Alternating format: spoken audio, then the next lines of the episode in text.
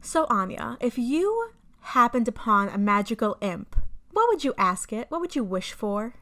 Oh, that's a dangerous game.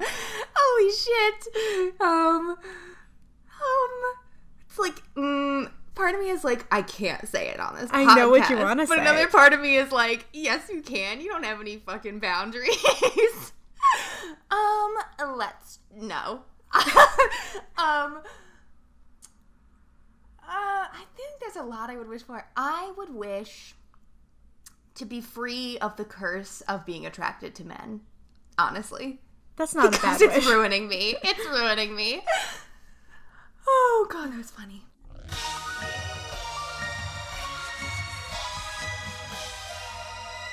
The girls who cried be horror. Hi, folks. Welcome to the Girls Who Cried B-Horror. I am Aine. And I'm Alex, and this is our very last episode of our first season. Yeah, Yay, we did It's it. so exciting. Um, I'm sure I'll get sappy into my feelings at the end of this episode, but we'll wait on that. Um, but yeah, this is our April episode, which marks the last full length uh, main episode for our first inaugural season. We're not really taking a break because come May, we're just going to release another episode. What do I have season to do? right. Um, we do have um, a season one uh, end of special coming for you guys. It's really fun. Um, and there's something extra sprinkled in there for some more flavor. Um, but yeah, other than that, welcome to episode number 12. Wow. Which is uh, sorority babes in the slime ball Bowl-O-Rama. I feel so, you know, I feel like this is such a well-rounded moment for us, full circle, because I know that Aine brought it up in our Nightmare on Elm Street minisode or Tangential Terror that our original first episode, instead of Sleepaway Camp, was supposed to be Sorority Babes in the Slimeball Bowl-O-Rama because it is just like your quintessential 80s campy ass B horror. And it's actually the movie that inspired us to do the podcast in the first place because I Aine had watched it, recommended it to me, and then I was relaying information about it to Greg because I was just like baffled by it. And that was when he had the idea that like you guys should just make a podcast and talk about this. So we have sorority babes to thank in a lot of ways, but also the first episode that we recorded was not cute. So I'm really excited for us to do it better, hopefully. Yeah, I mean, you've got sorority babes to thank, babes. If if you're a fan, Mm-hmm. if you hate this podcast, um, you can blame Greg. Yeah. It was his idea. Don't come for us. We were forced into it, obviously. Um, yeah, I mean, that first episode, it literally was like um, we were both really excited to do a podcast, Mm-hmm. you know, because you know, pandemic, but even beyond the pandemic, you know, it was just like a creative outlet, talking about something you love. It was very much like a passion project, which I haven't personally had in a long time. Um, so we like were so excited, and then we like planned out, and like if you guys remember from our earlier episodes, um, we used to do like full length like recaps of the movie, like play by plays, which we kind of did away with, thank God. Um, Yeah, i thought it would be fun because there were like so many little bits. Like in Sleepaway Camp, like we had to talk about uh, Ricky's like big ass cowboy hat, Oh, and I didn't ever want to miss those moments. But yeah, our new format makes a lot more sense. not to shit on us past us i mean i think those episodes definitely have their merit and they're fun but just you know in i don't i don't know what it's like to listen to us not as us True. so um I can't imagine what that's like to sit for three hours as we recap a movie that you possibly already watched. Um, but I digress. Um, yes, we recorded it and we were like, okay, yeah, you know, first episode, we were, you know, getting our footing, you know, a little off, a little nervous, but it's fine. But then because the way that we are, it was just like, well, we're gonna be putting this out. And we have to be putting our best foot forward. And like we were both thinking this like separately, being like, oh my god, I don't I don't think it was good, but I don't want to say it wasn't good because like what if the other person is like "Oh, solid episode, let's fucking put this shit out there. And then through like a series of like audio messages to each other, it was like slowly like revealing like it's like when you get in a friend group and there's one bitch you don't like, but you don't know yet if like these are your people that you can like talk shit to. So you slowly start to test the waters and then you realize, oh my god, you all hate the same person as me. Thank God. You, like breathe like relief. Um So it was like that. And then we were kind of like, okay, you know what? It's going to destroy me if we have to record the same episode again about the same Oh, I couldn't have.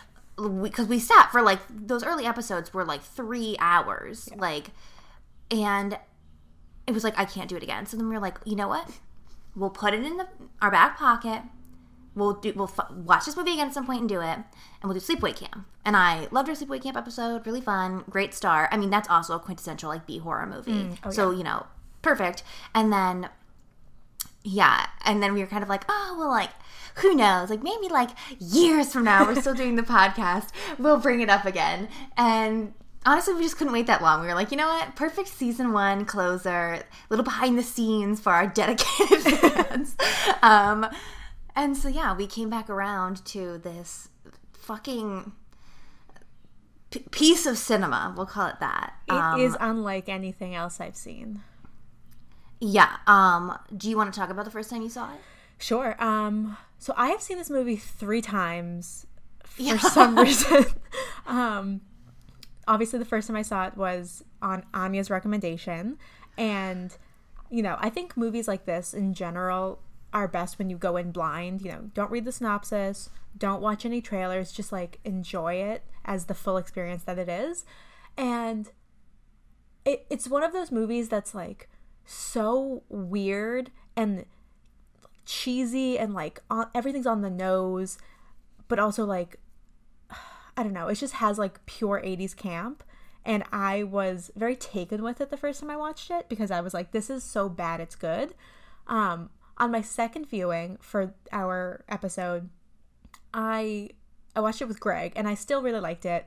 Um, I think probably because I had somebody else to watch it with. But I will say on a third viewing, I, I'm I'm slowly like losing interest in it. So hopefully I won't watch it again because I I want to remember it as the wild, ridiculous journey that it is. Um, I think you know a first viewing is going to be the best viewing that you get of it, in my opinion.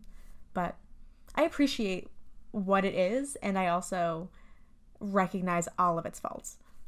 Yeah, I think I well, I know I first watched this on um, Joe Bob's Drive-In. Um, of course, you know, King with immaculate taste. Um, and honestly, now it feels like it's close to almost two years ago because I didn't watch this during the last year, which was the pandemic. I watched this absolutely pre-pandemic um but you know everything blurs together now so i literally don't even fucking know anymore. Um anywho but i watched it yeah and i was like oh my god like i don't know i mean first of all incredible title right? Like Oh, yeah. this is one of those titles where it's like if you were at the video store throwing it back to once again our first episode when we brought that up like you were you see this title you're like i gotta slip it into my pile like i gotta fucking see what this is. Um but i don't know like in the age of streaming i might see it and like laugh about it and like maybe if i was with friends i would have selected it but like i don't know that on my own i'd be like let me watch sorority babes like just like almost seems like a porn which i think the director used to be a porn director He was, yes. um but I think it was softcore porn, but porn none, never, nonetheless. Right. Yes. Um, and I watched it and I was also taken by it because, like, you know, stuff we're going to talk about, like the people that are in it, um, just like the ridiculous nature of it. I was like, oh my God, this is what? What is this? I love this. And then, yeah, as I think we talked about, um, at some point I I make these syllabi, the syllabuses, mm-hmm. however the fuck you say it plurally, for Alex, where essentially like if I watch a horror movie and I know that she hasn't seen it, whether it's a good whether I think it's a good movie or a bad movie, I'll put it on a list for her and then send it to her and I'll like tell her where it's streaming and everything. Yeah, it's And when she very gets through that thorough. list. Yeah, so when she gets through that list, I'll, I've already started like the next list, so it's already ready to There's give to her. nothing I love more than lists and horror movies. So when you give me a list of horror, I'm like, okay, cancel all my plans. I mean, it's the perfect combination because there's nothing I love more than making lists. Wow. See, and that's why we're meant to be. Right, Match Made in Heaven. Um, so yeah, threw it on there for her. She watched it. Yeah, I mean, there's nothing much more I can say other than you know until we dive right into this movie. It's I I've also seen it three times now, and I think I get what you're saying. Where it's like it's one of those movies where it's like it isn't you know Dead Alive, which we will eventually do on this podcast. Where it's like I think I could watch it three times in a row and only love it more Yeah. every fucking time that I watch it. Um, it's one of those movies where it's like it's fun the first time you see it because you don't know what you're getting into. Um, and then, you know, even second time we watched it for the podcast, I think there was a sense of excitement as well because I was like, oh my god, well now I'm like really like watching it mm-hmm. to like take stuff in, to talk about and blah blah blah. So there was fun there too. And then this third time I was kind of like doing other shit while I was watching it because I've seen it and I like know the whole fucking movie now. It feels like one where it's like not necessarily that I would watch it once and then be like, okay, I'm you know d- making this vow to never watch again, but more so it's just like you need at least. I feel like two, three years in between each watch, at least. Well, because I feel like the magic of like this kind of movie is when it's new and fresh and just like so weird that you really you don't know what you're processing, and so when you've you know taken it all in and you understand it all, it's less fun and just more like, yeah, that's not like the best made thing I've ever seen. I think it's really fun with a group of people where you can like Yeah. talk and like laugh and joke about it. Um, but yeah. Okay, well, now that we've, you know, laid the land for you guys, um, we should firstly say that it's streaming. Obviously, we always pick stuff from into the streaming. You can watch it on Shudder, you know, as per usual. Where Do you know if it's streaming go. anywhere? Right. Is there anywhere else it's streaming? Yeah, streaming? it's on Prime, Pluto TV, and Sling TV. Okay, sick. So you know, if you guys, uh, you know, need plans for your week or your weekend, need something to watch, need something just like pure ridiculous, and this shit's seventy nine minutes. Yes, it it's really terse. Um, this is perfect because at the very least, then you know, if you if you happen to be someone that you are, are going back into the office for work, and you've got some water cooler talk. Or if you're on a Zoom meeting for work and you need something to fill the dead air, guys, guess what I guess what I watched this weekend? Um, you'll never believe. Yeah. Um, so we're really teeing you up to have some great uh, work I'm sure conversation. Karen from Human Resources is gonna love to hear about it. uh, hear about yeah um this I can't about this atrocity. Um, so you have some fun behind the scenes or fun facts for me? Yes, I'm very curious to see because obviously when we recorded our first time through, I believe you did the fun facts. And I think I did. I don't remember any of them, so Neither do I'm I. hoping this is fresh for you. Um, they left my head immediately. Okay, so just some like background information. This, as you already said, runtime is hour 19, so fucking quick. I love a movie that's under 90 minutes. I really mm. appreciate that. Um, it was made in 1988, or it came out in 1988. It's rated R, and it had a budget of only $90,000. So mm. it's truly B horror in every sense. Um, this is a shocking fact. This script was written in 10 days, and there was no second draft. Can you believe it? Oh my god! I mean, just like the the character building, that rich plot. I mean, only in ten days. Yeah, unfathomable. the layers. Uh, honestly, there was a there was a, a line that I caught this time watching it through that explained something much later on that is just such a small moment that no one would like remember that it took me three times watching it to be like, oh, I get it now. So that's how you know. You know? That's how you know that uh, the writing is god tier. Obviously, Yeah, it's like a Christopher Nolan film. You have to watch it multiple times. Christopher Nolan wishes he wrote Sorority Babes Could you Slime imagine? A Christopher Nolan He wrote version of this film. Oh my dog! They would just be like on the ceiling the whole time or some shit. yeah. I'm kind of here for it. Um, okay, so in a similar vein, uh, this movie was shot in 12 days.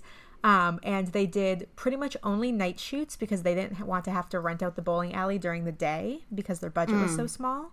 So everything that they filmed, they filmed at night in the mall, or I don't think it was actually in the mall. I think it was like a separate bowling alley, but they used it when it was closed. Um, and this is a fun fact because when we did Dolls and Castle Freak, those were both mm-hmm. films produced by Charles Band. And mm-hmm. this film is also produced by Charles Band. We just like love to have his content here. oh my god! Um, and uh, yet again, this was a movie that just started out as a poster and a title. And it, the original title was The Imp. oh, the imp. Was So- the poster the same? No, both things were different, but it was a situation again where Charles Band had like a name and a poster, and he said, "Here, take these, make a movie out of it." And we'll we'll Charles. Band is fucking wild for that. He doesn't give a shit. He's like, This podcast, you guys, actually produced by Charles. We gotta imagine. I hope one day. uh, this is a season finale fun fact for you. oh my god. Yeah, I feel like Charles Band just like wakes up in the morning and just writes down his dreams and then he makes a poster of it and sends someone out. And that's it. Honestly, that's fun. Like all those things where it's like, speaking of somebody that tr- you know attempts to write, um, where sometimes when you're blocked and you're like, I just need to write something, I need inspiration. That's just like almost like a fun game to play. Like pick a picture, make this a movie poster. If this was a movie poster, what would it be called? What would it be about? Go with that. Or like I think there's like a bunch of shit online now where they just like give you like random idea generators and you just run with it. And like sometimes that's all you need. Honestly, I would rather that than just like a rehashing of the same movie I've seen 16 times. Oh, for sure. Um, well, obviously, they did not go with the name The Imp. Um, so once the film was shot, they wanted to rename it. So Charles Band decided to make a contest amongst all of the employees at the production company to come up with the best movie name. And Oh my god. the one that they landed on was Bitchin' Sorority Babes in the Slime Ball Bowl-O-Rama. But Ooh. everybody hated it except for your boyfriend Andras Jones, who was obsessed with it. my boyfriend. Um, and so obviously that's what they went with. Went with, but the MPAA made them take out the word "bitchin." So that was the I original mean, title. You know, I love the word bitchin'. I It's a really good do. word. Um, but it's already a mouthful of a title. Yeah, And I think adding on that one other word would have just been a lot. I love how they were like, oh, "Take off the bitchin," and then it's it's nice. You know, Then it's, you know, it just like warms the heart. it's a clean, Tugs at those heartstrings. name. Like okay, yeah. So it was, you know, in my heart, it is the bitchin' sorority babes and the slime ball Bowl-O-Rama. um, let's see. Um, so I thought this was not so much a fun fact, but a, a fact that I wanted to bring up, which is um, there's a scene that we will talk about where two of the characters, Keith and Taffy, are, you know, about to have sex, and she is pretty much fully nude. She's wearing like garters, maybe, and like underwear, but she has no top on. And apparently, during the scene, the actor who played Keith was supposed to be naked. Um, but he said that he didn't want to do it, so he refused, which is his right. That's totally fine. But the agreement was that if he wasn't going to do it, he was going to wear tidy whities, I guess, to like give more of like a like a shape. You could like see his crotch, I guess, because she was going to be Okay. naked. Um, but then when he showed up on set, he was wearing boxers. So while I res- I respect his opinion and his desire to not do it, I think it's bullshit that she had to do it, and he did not. well, two things. I think he is wearing tidy whities in the end. Is he? From what I'm recalling. From that scene? yeah. Maybe they made his, him down. change.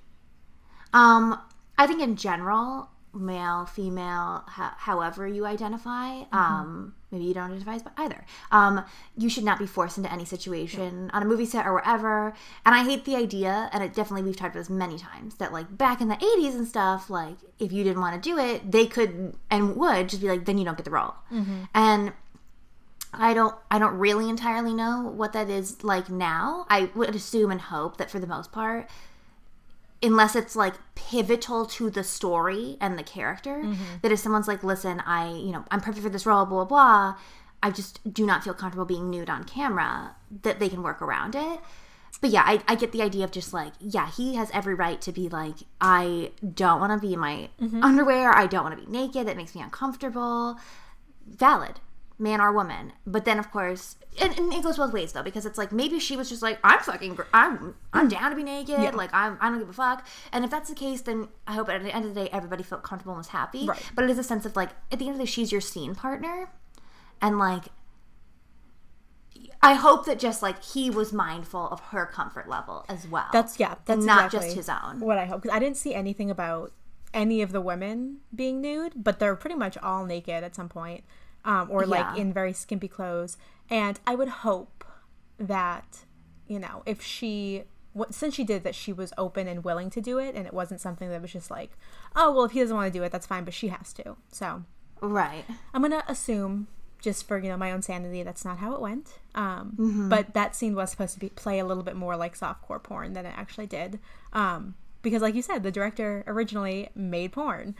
right Um, but speaking of the director, director David DeCoteau, he wanted Linnea Quigley in his film so badly, which, you know, obviously, why wouldn't you? Don't we that all? he literally just gave her the script and said, pick any role that you want, whatever role that you want is yours. Mm-hmm. Which I love because she basically didn't even have to fucking audition at that point. It's just Clean. like, pick your poison. And surprisingly, um, because Linnea, I feel like, is known for a lot of her movies getting naked, taking her top off. I mean, think of like Return of the Living Dead, iconic scene in the cemetery. That she is, I, mm, I don't know, actually, not the only one, but one of the few that does not get naked in this movie. Yes, it's true. So I, I thought, I mean, and she also plays a character that's, I think, pretty different than a lot of her other roles. Um, but she apparently lied when she signed on to the film because she told them, which I think a lot of like, you know, actors do, where they just kind of like spice up their resume a little bit because they want the part. Where she said, "Oh yeah, I totally know how to ride a motorcycle," and then when they were shooting the last scene, people saw her on set getting motorcycle lessons, like very like in the, like in the background. Love that. Um, I mean, she only. Well, love that she made that like, choice after they were like, you can have whatever you want. Yeah. Like, you don't have to lie in this instance. um, and then the very last thing I found, which I know you already are aware of, um, is that Sorority Babes Two is Yes. currently filming. Um, oh, it is. It's currently it's filming. currently filming Sorority Babes and the Slime Ball Bowl-O-Rama 2. I will say the poster does not look great. Um, I mean, yeah, it's going to be another low budget. I and mean, so as of right now, three people have uh, signed on to be in this re- uh, the sequel, I guess, which are Brinke Stevens, who played Taffy, uh, Linnea Quigley, who plays Spider, and Michelle Bauer, who plays Lisa. But it also says that Brinke Stevens, the woman who plays Taffy, is the, also the director. So that's oh, fun. for real? I think that's going to be really good. I would love to see this film through a female lens because the first movie is just very sexual, very, you know, male gaze, whatever the males want. Honestly, predatory at times. So I'm excited to see it from a, a woman's perspective. Oh, I'm so excited. Um, this is one of the like. I mean, I'm glad that it's not. I don't know why I'm saying this. I was gonna say I'm glad that it's not a remake. You know, it's just a sequel. As if like the first the first one is so immaculate it can't, can't be it. fixed. Um, but something I saw when I was uh, looking at this online is there's another movie, and as far as I can see, it's not directly in, involved or like related to sorority babes and slime ball Bowl-O-Rama um but hold on let me see what it says here. It, the poster says um more goofy fun from the creators of sorority babes and the slime ball Bowl-O-Rama so i'm assuming that somebody from that first movie was involved with this but it's called we have to do this at some Oh, point. We have to. I haven't even seen it but we have to do it. It's called sorority babes in the dance-a-thon of death. Oh, yeah. the poster it literally just looks like it, it is like just like an adult video tape cover um and the tagline is the biggest boobiest bimbo fest of them all Oh, boy. um yeah i mean i think that just fully encompasses what we're all about here big boob bimbos at yeah. all times That poster So- also kind of looks like it simultaneously looks like a porno, but also kind of like a do- like a, a lifetime movie about a woman that got murdered, oh my god yeah right? Like oh, Yes. the story of like Jennifer Graham, and I'm like, oh, yeah yeah yeah yeah yeah no you're right it's it's both of those at once. a sexual thriller Yes. Oh my god, that would absolutely be on Lifetime. It would start like Mark Harmon. It would be great. Mm. hmm All right. Well, Well. Aine, do you want to give us a little um, brief summary of the film? So if anyone has no interest in watching it, they can have they can follow along.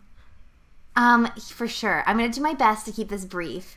Yeah, I'm not gonna touch upon any. a- a- a- wild. Yeah, essentially, broad understanding of the film is we start at a college campus. There's a sorority house. These two girls um, are there. They're gonna get initiated, and while that's happening, this group of like three college boys hanging out in like a dorm room or what the fuck ever are like, "Oh my god, the initiation's gonna go on tonight. We should go spy on it." So, in the process of them spying on these girls, getting fucking paddled to become part of this sorority, they get caught And so the three girls that are doing the paddling and, you know, the heads of the sorority are like, you know what? For your final task to be initiated in the sorority, you two girls have to go with these three boys to the bowling alley in the mall and steal a trophy and bring it back. So they head out to do that. Well, of course, the three girls of the sorority are like, well, my daddy owns them all, so we're going to go watch them suffer and make sure they can't get the task done. They get there, and before anybody can intervene with anybody, they bust open by accident one of these bowling trophies to find um, an imp inside. An imp that's all too willing to grant them wishes. Um, so to mention that while they're at the bowling alley, they meet Linnea Quigley's character, who is badass biker chick uh, named Spider, who's robbing the place. So this whole gang now, half of them are getting wishes, you know, half of them are like, what the fuck's going on? Half of them are like, we're not fucking with this. And then, of course, mayhem ensues because wishes go wrong. Then the imp just starts turning people into fucking the undead, or debatably.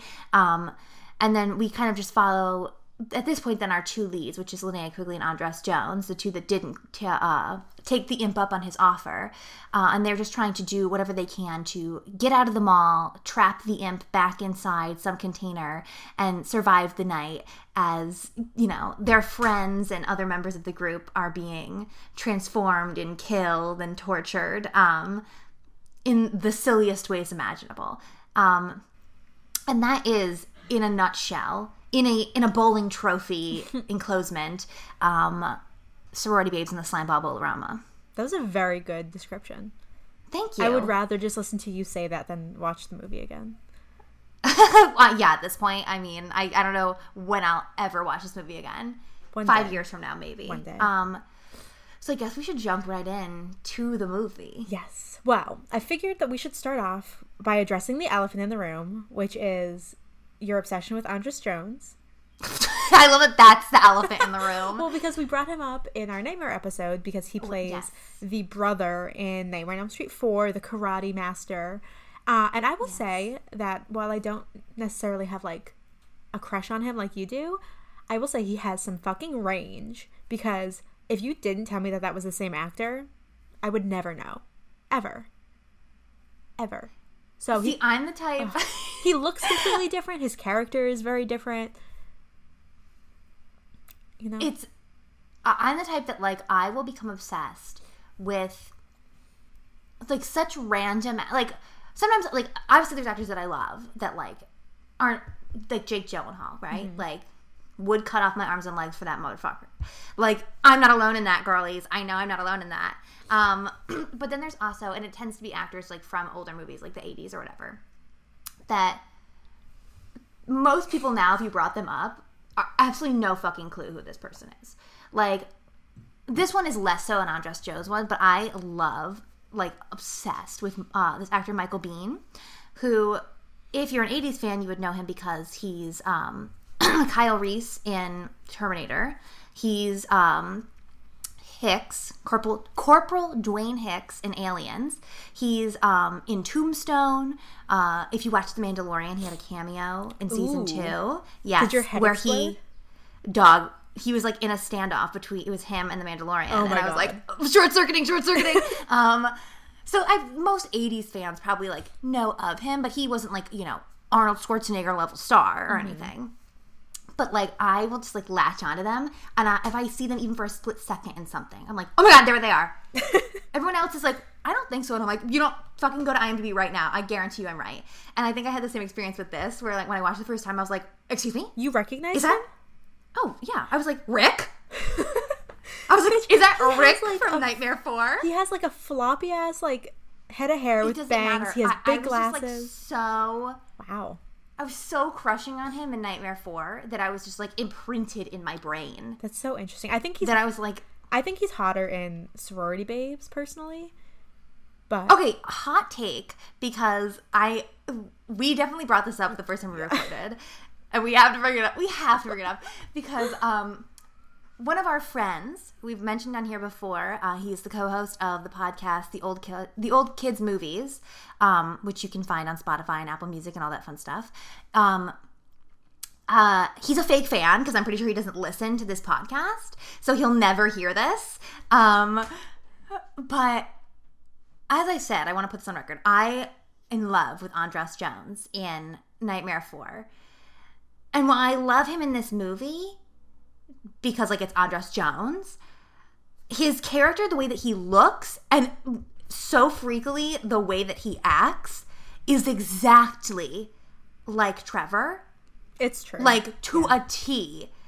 Like the look at first, we were like laughing about. We were like, "Oh my!" And I think I told you rewatched. I was like, "There's this character in here that looks just like Trevor. Like you're in a freak." he really does. and especially in the on the rewatches when I was like, oh my god, now it's like fully ingrained in my head. Like, LOL looks like Trevor. I was like, wait, the shit that he's saying and doing is like shit that would come out of Trevor's mouth. It's freaky. Yeah. Um. So Trevor, if you do listen, check it out. It's your fucking doppelganger. Yeah. Um. there's a there's a moment in the movie where his character um, Calvin has one beer and he's like stumbling everywhere and like falling down and like doesn't know what's going on and I'm like oh every fucking Friday night at Flat Top Johnny's when Trevor would have one dirty Shirley and be fucking throwing I fries say to the the dirty floor. Shirley's. Oh, I miss it. Those are the Oh good days. God. Well, it, he also just like does stuff where like, not to shit on Trevor. Trevor, we love you. um, but just like shit where it's like this girl's trying to rob the place, and he's like, "Oh, if you need money, like I, I can loan you this dollar." And she's like, "What the fuck am I gonna do with a dollar?" and he's like, "Oh, I don't know. I just thought." Um, so Trev, much love to you. Definitely watch this movie, but we had to address that for ourselves almost. Yeah, That it's true. and I want on record, Trevor, I love you. I have to confess, I don't have a crush on you. I'm sorry. I'm really sorry. Can't believe you just put him on blast like that. My crush on Andras Jones does not translate because he looks exactly like you in this movie. Um, I'm so sorry, King. I do love you, but I just don't have a crush on you like that. Um, you know. Moving on, but yeah, I mean, I think he's great in this movie. I think he's really funny. Um, he he play to the fact that like I believe him because as we're saying, like Yeah. I know people like him, like Trevor, and he plays it so well that I'm like, I believe this is a real person because I know this person. It's fucking Trevor. yeah, he's very Um, convincing. That's why I say he's his yeah, he's really fun. And it's like a yeah, I mean, it's a fun juxtaposition. His character mm. being this kind of like debatably sweet, like you know, well-meaning, like nerdy character that you could just like spit in his face and he'll just be like, "Thanks," like just so nice.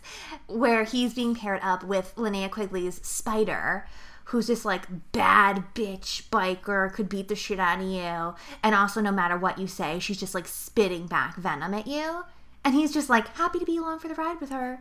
Like she's just like telling him off all the time, and he's just like doot doot doot following along, which is kind of the dream, just to be able to be as mean as you want to a man, and he still, still dotes on you. That kind of is your dream relationship. I think you being I, okay, I say that, but like in reality, like if I like you, which none of you fucking hoes would know what that's like because I hate all of you. No, I'm just kidding. I'm just kidding. um, if I like you, I'm like fucking syrup sweet. It like is embarrassing. Like I will let you be nasty to me, and I'll just take it. Like I'm like, oh thanks. Yeah, but I think if you like started dating that person, you got comfortable. I think your Aries energy would switch on. And I would just decimate them Yeah. at every turn. Absolutely. Just destroy their will to live every day that they wake up. Oh, yeah, for but sure. they would be so Dream enamored with you that they would just follow along.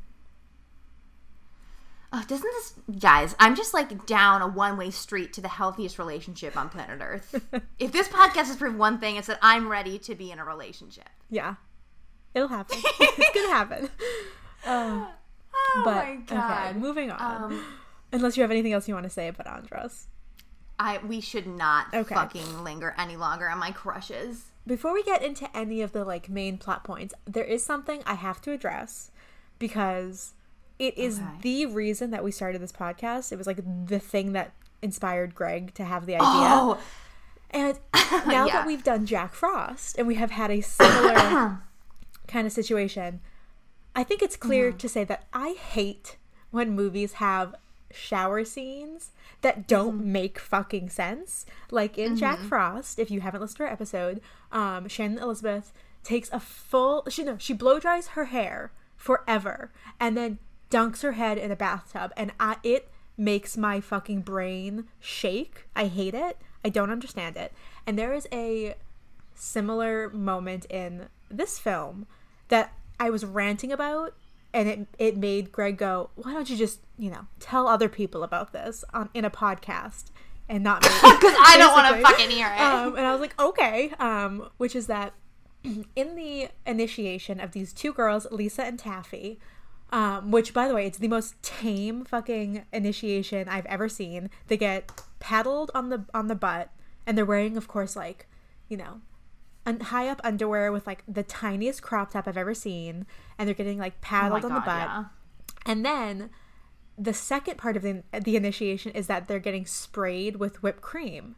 And at this point, they're still in their crop tops and underwear. So the whipped cream is going like on their shirt and on their stomach. And then the girls go, okay, go clean off. And then like come back down for the third part. And so we get this incredibly long scene of Taffy in the shower and Lisa standing at the mirror naked, fully naked, brushing her hair. Um, but what drives me fucking crazy about this is that Taffy's in the shower and she has like the shower head off and she's like, you know, moving it around her body trying to get all the, the whipped cream off herself. But the whipped cream is now smeared all over her boobs, which doesn't make sense because she had a shirt on. But she's washing it off and every time they cut to her, she has more on her body and it just like it won't end and it's so like over the top you know over sexualized where there's just she washes her breasts entirely of whipped cream and then we cut to, to lisa brushing her hair and then we cut back and she has like way more whipped cream on her boobs and it just won't end. It just goes on and on and on and on and it just it bothers me anya Well, I mean, it's definitely over sexualized because you have the three boys Yeah. at this point who have broken into the house to watch, deadass in the bathroom door, Mm-hmm. like watching them. Like so literally, there's a specific shot. Yeah, there's a specific shot when she's been washing it off, and I was waiting for it because I was like, I know this shit pisses Alex off so much. and they cut to like their point of view, and she's already at this point like we've seen her like wash it off her thighs, wash it off her backside. Now it's just kind of on her like boob still. They cut to their point of view, saying like it isn't like them jumping back in time, and it's all over her legs again, all over her ass because that's their point of view. Um, the water pressure in this fucking sorority house. Get it fucking checked out. No, like for dead ass, she has this like shower head and it's coming out like a, like a leaky faucet, and I'm like, oh my god, like fuck the whipped cream of the initiation. Like, how the fuck are y'all showering comfortably in the sorority house? Like, I need to come out of the shower like where my skin is red from both the heat and the water pressure. Like, I want to be beat to shit in my shower. Um, so like this like trickling out, girls. Yeah. It was just not gonna make it was the also cut. not but I a think shower that also curtain she's just like no, The it's shower literally is just, just- like a fucking tub. Yeah, it's just a tub, and it's like, oh well, we're just all naked around each other. Like the fact that Lisa is naked at the sink, like half brushing her hair. There's no need. Why? And and even beyond like okay like i don't give a fuck if y'all are all comfortable to be naked around each other go off. Like that's what like a lot of girls locker rooms are like or whatever. But it's just more so like in a, a regular like it's one thing to not have shower curtains like right in a locker room where it is just like there's a whole section that's just showers and tiles and you can get water wherever you want. Like this is in like a normal bathroom and it's like a fucking like normal like tub it's just standing there with no shower curtain. And i'm just like y'all are gonna get water all over the fucking floor. Well, probably not because the water pressure's so bad. No, you're right. That's why you don't have to have a shower curtain. When you Yeah. have shit water pressure, don't even fucking buy a, a shower curtain. Yeah, I think we cracked it. I think that's can't. it. You're right. Uh, thank God for our sleuthing ability. But this does play into the whole thing as well, which is just like the way that when you watch this now, especially the opening, where it is like the whole opening is like, even take out the shit about the, the sorority girls getting initiated and all, you know, feelings about that, because I'll come back to that. But the idea that it's like, oh, it's like goofy and silly humor to have these three boys spying on these girls in general, doing whatever, mm-hmm. just spying on them, invading their privacy. Now spying on them where they're like in skimpy clothes, getting their asses paddled, and then taking it a step further, get, breaking into the house to watch it to get a better view. And then when they hear, oh, we're gonna go upstairs and take a shower, a la get naked, they're like, oh my god, let's go up and then open their bathroom door and like, that's scary shit. Like that's like beyond mm-hmm. Like you should be locked away for that. But the way that it's played in this movie and a lot of movies from the 80s and shit like that is these like slapstick, goofy, like comedies, these like raunchy sexual comedies where it's like it's not funny, especially because when you're watching as a I hope it's not funny to anybody, but when you're watching as a woman when you're like, yeah, like lol, you laugh, but like that happens. That is a fear that you have as a woman that like oh, this guy that has a crush on me that I'm not interested in, or these guys that are like oogling at me on campus during the day. Oh, they're gonna break into my fucking sorority house and like watch me undress or like watch me shower. And then even when uh, Rhonda, she comes up the stairs and she sees them like looking in the shower at them, she's like, uh, and like at first you're like, you know, Rhonda's scary and like debatable in her choices.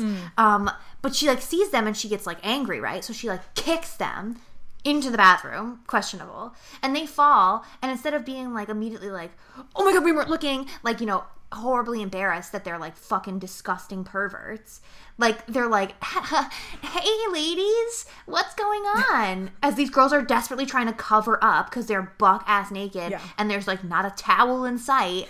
Um, which I guess you don't need when the water pressure is shit. I guess. Um, but then, so it's just like, and then they go downstairs, and that's when like you would hope that like Rhonda and these other girls are like, get the fuck out, because they start by saying like, we could fucking kill you, we could literally kill you, and just say it was self defense, and like I'm like, I want to see that movie, fucking kill them, like make like let's make that fun movie. Um, but then of course the worst thing they could possibly do to these girls is they're like, oh, well, actually, we're going to continue with the initiation, and you have to take these guys along with you. You have to ride in a car with them, spend the whole night with them. These guys that were like, honestly, like, debatably are going to sexually assault you. Like, it's, uh, it's just like, Yeah. it's played, it's not even entirely played for laughs, but it's just like this just throwaway, like, ugh, these gross perverts we'd never end up with. It's just like shit when you think about like I only saw this movie one time. I don't know if I will ever rewatch it because I remember being kind of horrified. And I think this was even back before I even like fully had a grasp on all of this stuff. I watched Revenge of the Nerds. Mm-hmm. I don't know if you've ever seen it. Um, don't ever watch it, Alex. It will infuriate you because essentially the whole premise is like from my rec- recollection of it. I know one thing for sure happens in this movie is that like these nerds are trying to get revenge. That's the fucking premise, and like they want to get revenge on these like sorority girls and like blah blah blah, and like doing all this shit. But there's one scene in particular that's dead ass a rape scene that is played just like ah, the nerds won. Because they like from what I'm recalling they trick this one sorority girl like into they're at like a fucking carnival or a fair or something and he this nerd is like wearing a mask or like a costume and he's convinced her somehow like and he knows that he has whether he intended to or not that she thinks it's her like frat boyfriend. So they go in and she starts to have sex with them or let him have sex with her and she thinks it's her boyfriend. And then it's like revealed he like reveals that it's not and i'm like i remember watching this and i was like i'm not talking like you know six or seven but i was younger than i am now and like thankfully i've become more educated about these things for my own safety but like i remember being like wait what? And just feeling so wildly uncomfortable because i was like just like it processing in my head. I'm like this is right now it's supposed to be funny. This is supposed to be a moment where we're like as an audience like oh my god he got her! And like you know what? And then the whole turn is like she's like well you know what? Maybe i am into you. Like let's continue you fucking. Or what the fuck ever. Uh, from what i'm recalling yeah. I mean there's no repercussions for it. She's not like what the fuck this guy raped me. Like it's just like and that happened. But i remember just being like so wildly like wait no she doesn't like him. She's not attracted like she doesn't know that she's like Right. it just bothered me and i was like this is for some people and i think now i think most people who are called this movie know that it's fucked up um it's so funny because when I walk to work, I will not say where I'm working so I don't get killed. But when I walk to work, there's this poster that I've seen, um, like on a wall somewhere. I don't know how old it is, but it's like it looks like it was for like a Revenge of the Nerds remake mm-hmm. because it says Revenge of the Nerds on it. It looks like the original poster, but it's not the original guy, and they're like holding up the fucking panties, and people have like defaced it Oh, good. like and i'm like thank god i mean i don't know if that's why they did it but like thank god yeah so like the be- like, the beginning of this movie gives me vibes of that where it's like it's shit that would not should not should have never flied that is played off as like, oh, you know, that's just just boys being boys or what well, I think fuck it's ever. astounding that like however old you were, whether it was like 10, 13, whatever, the fact that like you inherently understood that that was not something that was okay to happen and the fucking probably like white business executive men who greenlit this film and the people who made the film didn't recognize it. It's it's just, astounding to me that like a child can be like that is what is this? This is like so morally reprehensible even when you don't understand why and that these people who have like Right. are fully fucking grown adults are actively choosing to make those decisions. It's horrible. I'm so glad that we're not for the most part living in you know a society right now that would make something like that you know i think we've come a long way Well, it's one of those things that like, and I, I'm guilty of this sometimes. I don't really say it out loud because I just like think it's tacky sounding all the time. But it's like when people say that shit, where it's like, I grew up in the wrong generation. I was I grew up in the '80s, and not to say there isn't a lot of great shit about the '80s, because bitch, that's how I feel a lot of time. I'm like, oh my god, that's like peak fucking horror. What I wouldn't have given to see this movie, this oh, yeah. movie, this movie in the theater, and that's great. But it's like the same shit of like when people are like, I wish I grew up in the 50s. And it's like, bitch, you can still go to a diner and get a milkshake. Like, can do racism? Does that ring a bell for Yeah. you? Did you wanna be a not that it's housewife? erased now. Yeah, like, where this shit too, where I'm like, once again, not that it's miraculously fixed now, but it's it was definitely not better the further back you go in Mm-hmm. time. Um, but I think yeah, my recognition of it when I watched that just like kind of plays into like things we've talked in here before where it's like as a woman watching anything about the female experience or just like seeing another woman on screen in in a sexual interaction especially one that is not favorable is her not giving consent it's almost impossible at least i'll speak for myself to separate myself from that Yeah. because i think part of me when i was watching that was like oh my well i was like imagine if i was h- hooking up with a boy or with a boy and i thought it was you know my crush or something. Mm-hmm. And it was really you know the weird kid from the back of class that's obsessed with me that i've been like no i don't like you that way tricking me into like fucking them. Like i would the trauma like absolutely. and i think that's what went through my it wasn't mm-hmm. even like because like okay it's this fictional sorority girl character in this like stupid zany 80s comedy and i know it's not happening to her for real so it was less so like i care about this character and invested with her and more so just like as any happen, this shouldn't happen to anyone mm-hmm. shouldn't happen to any woman and i can't help but like even at that age whether i re- realized it or not like put these real world you know hmm. stakes on it for myself of like that's horrifying and do people think this is funny? Wait people and it's like and it was like kind of wake up baby girl yeah that's what it's like for women in this world like and sadly i feel like it was one of those first instances where i was like oh this is what it's like to be a woman yep. great Yay. you know yay yeah. um But to go back quickly to the to sorority babes and everything that you talked about, yeah, I think this opening scene of them. I mean, just in the opening scene of the three boys who are like, you know, Calvin is just watching a horror movie. He has no interest in going to the sorority house, but mm-hmm. the other two boys are like fucking like dicks out ready to go, and they, you know, mm-hmm. fly him with one beer and get him drunk so they can take him. But like from the very beginning, the sexual politics of the film are so bad because like you were saying, the men have no remorse. They're not trying to hide the fact that they're peeping toms, that they're, you know, that they are looking at these women in a very vulnerable situation without their consent. Like, there's none of that. But then on the flip side of that, like, obviously Taffy and Lisa are not happy about it. But like you said, Rhonda and the No. other sorority, like, women don't seem to give too much of a shit. They just continue to put the recruits or whatever you want to call them into more potential danger. And she says something right before she says that she could kill them, which like really bothered me because she said, We could kill you, and then when the cops come, we could just say that you were rapists and, you know, it was self defense, so who are they gonna believe?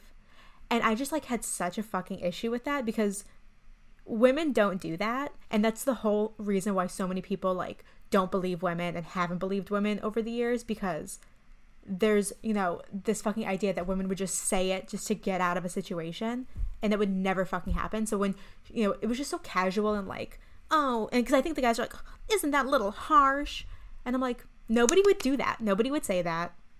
And i hate that they're playing it for laughs. It's like not cute. No, I agree because it's like I think when I heard it, it, it bothered me a little less, only because of the fact that I was like, these guys are fucking gross, Right. And what they did was like it, wrong in so many ways. Um, but no, you're correct because like that is just how some people view this shit and why like these men love to get in the comments of things and be like, well, that's why allegations are allegations, you know, for a reason and mm-hmm. blah, blah. And and my thing with them, I don't want to get deep into it because then we're going to get on a long ass tangent.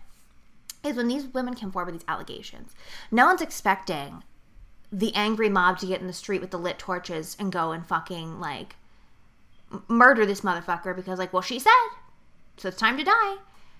What they're asking for is if she's coming forward, any woman or anybody with this shit, and saying, this person did this to me. And I'm not even going to get into the whole shit that y'all, some, not y'all, hopefully listening, but these motherfuckers out here love to be like, well, why did you take so long? I will Oh beat my God, somebody's yeah, ass over this shit. I can't get into it. Um, but they're asking that you believe them. They're not asking that like suddenly you're at this motherfucker's door and like killing his entire family or some shit. But there's also that sense of like guilt. And I can speak, uh, thankfully, not from an, an horribly extreme experience, but I won't get into it. But I was on a film set essentially at one point, and I was in a scene with somebody that was making me uncomfortable. Outwardly, he was doing shit that was inappropriate. He was just horsing around in general on the set and like not being professional, and then doing shit directly to me that made me inappro- feel inappropriate. And I let it go on for like quite literally hours because I I could have easily stopped and been like, I need to talk to somebody right now. Like I cannot do this. And I was like gritting my teeth and then didn't even do anything to be like, get this motherfucker out of here or make huge allegations or anything. I just like went to somebody when we were on our lunch break and I pulled somebody aside, a woman who thankfully like I could trust. I had met her that day. She brought me to somebody else higher up on the set and she was like tell them what you told me. And i told them like okay he's just doing stuff and like i just like don't feel comfortable. And that's all i said. And they took it on themselves to be like we're not having that on our set. We are going to make sure you feel comfortable. Thank god. It was like you know i felt taken care of but you feel so shaken up and i just like felt so dirty afterward. But then there was a sense for months afterwards and i didn't realize this until somebody from like the production like higher up in this production. I won't say what it is. Um called me months later and asked right. me like we have to follow up on this. And i was like oh yeah. And i started recounting the story to them and i was like at another job like in a break room.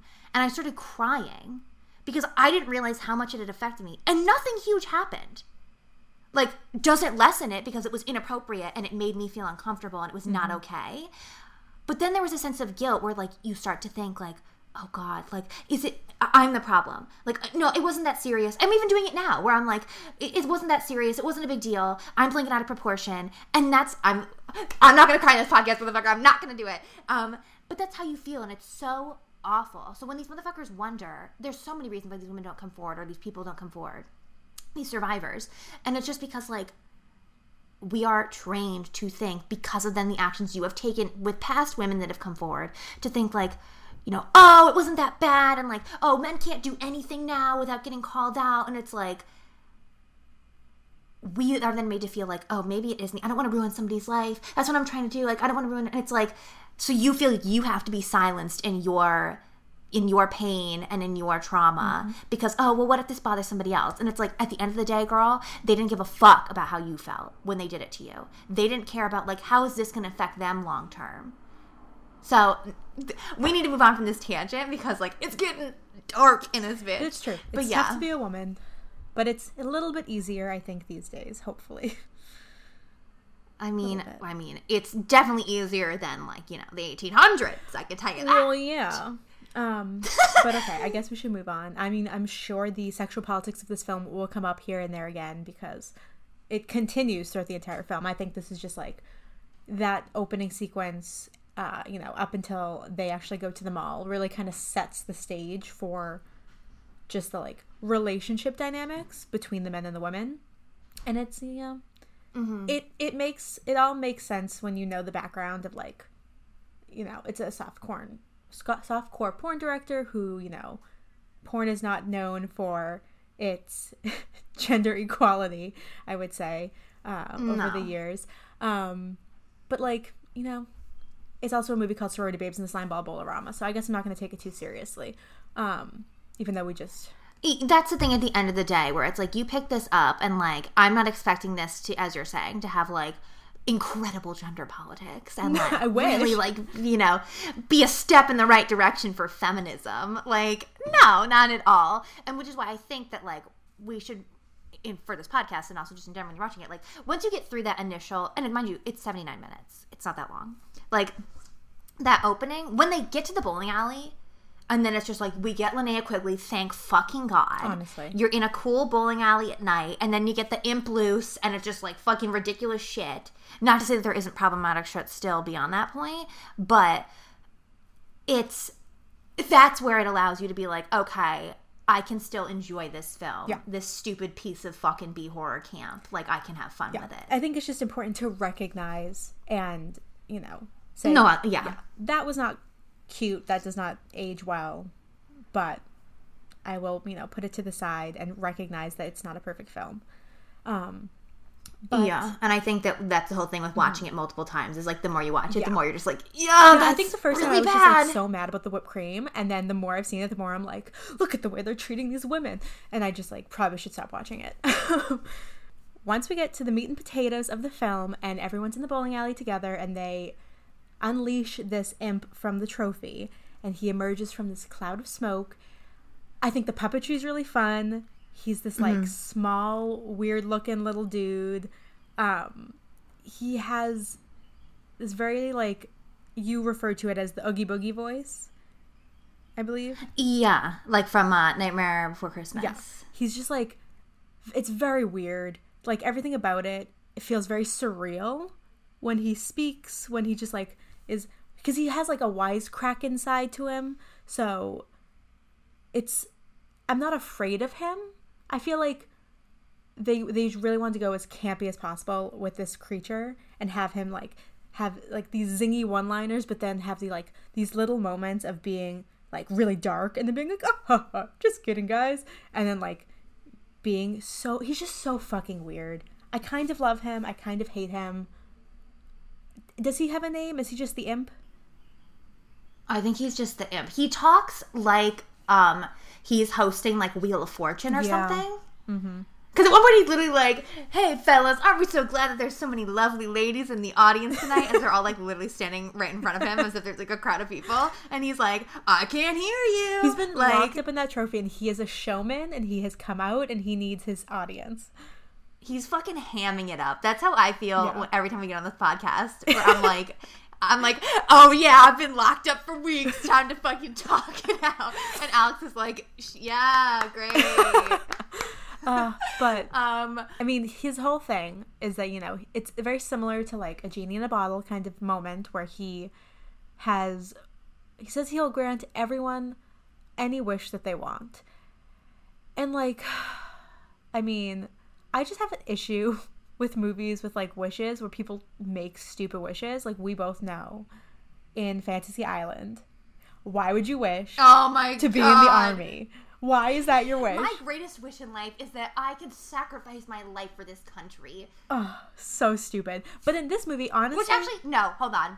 I, I want to run that back. I'm not even going to say some shit about that because I'm not trying to come for anybody that's enlisting in the army now, like, and the sacrifice they made.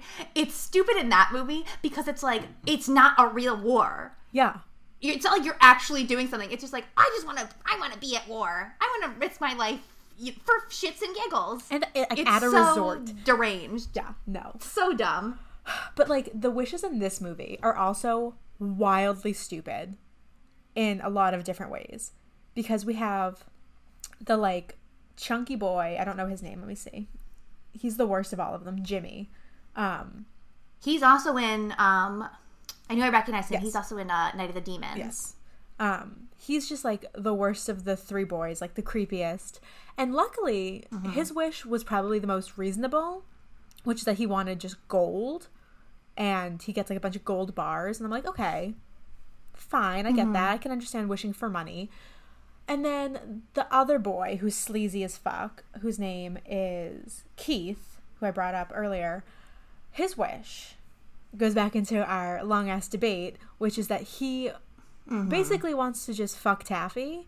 And so she, you know, she gets overcome with this like, No, it's not Taffy. It's the other girl. it's Lisa? yeah. Okay, with Lisa.